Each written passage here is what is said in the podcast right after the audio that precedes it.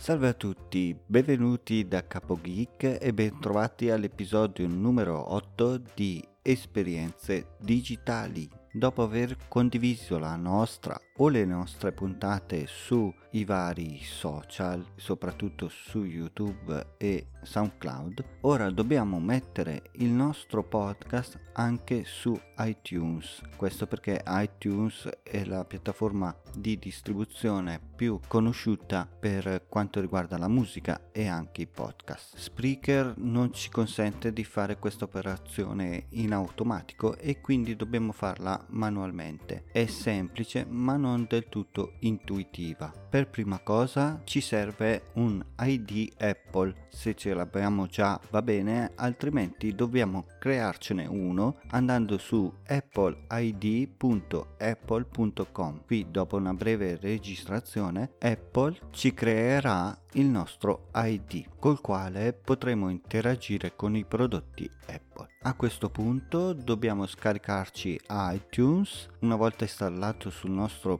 PC, lo apriamo e nel menu in alto a destra clicchiamo su account. Una volta aperto ci iscriviamo col nostro Apple ID che abbiamo creato in precedenza e adesso dal menu musica possiamo scegliere la categoria podcast. Una volta scelta sotto ci apparirà un link con scritto invia un podcast. Ci clicchiamo sopra e ci apre una nuova finestra. L'indirizzo è itunesconnect.apple.com. A questo punto inseriamo nuovamente il nostro Apple ID ed entriamo nella nostra pagina di iTunes Connect. Qui possiamo vedere i podcast che abbiamo già inviato ad iTunes noi in questo momento non vediamo niente. Quindi basta cliccare sul tasto più e inserire il feed RSS del nostro podcast. Ma dove lo trovo il feed RSS? Beh, questo fortunatamente ce lo genera automaticamente Spreaker, quindi basta andare nelle nostre impostazioni e nel menu personalizzazione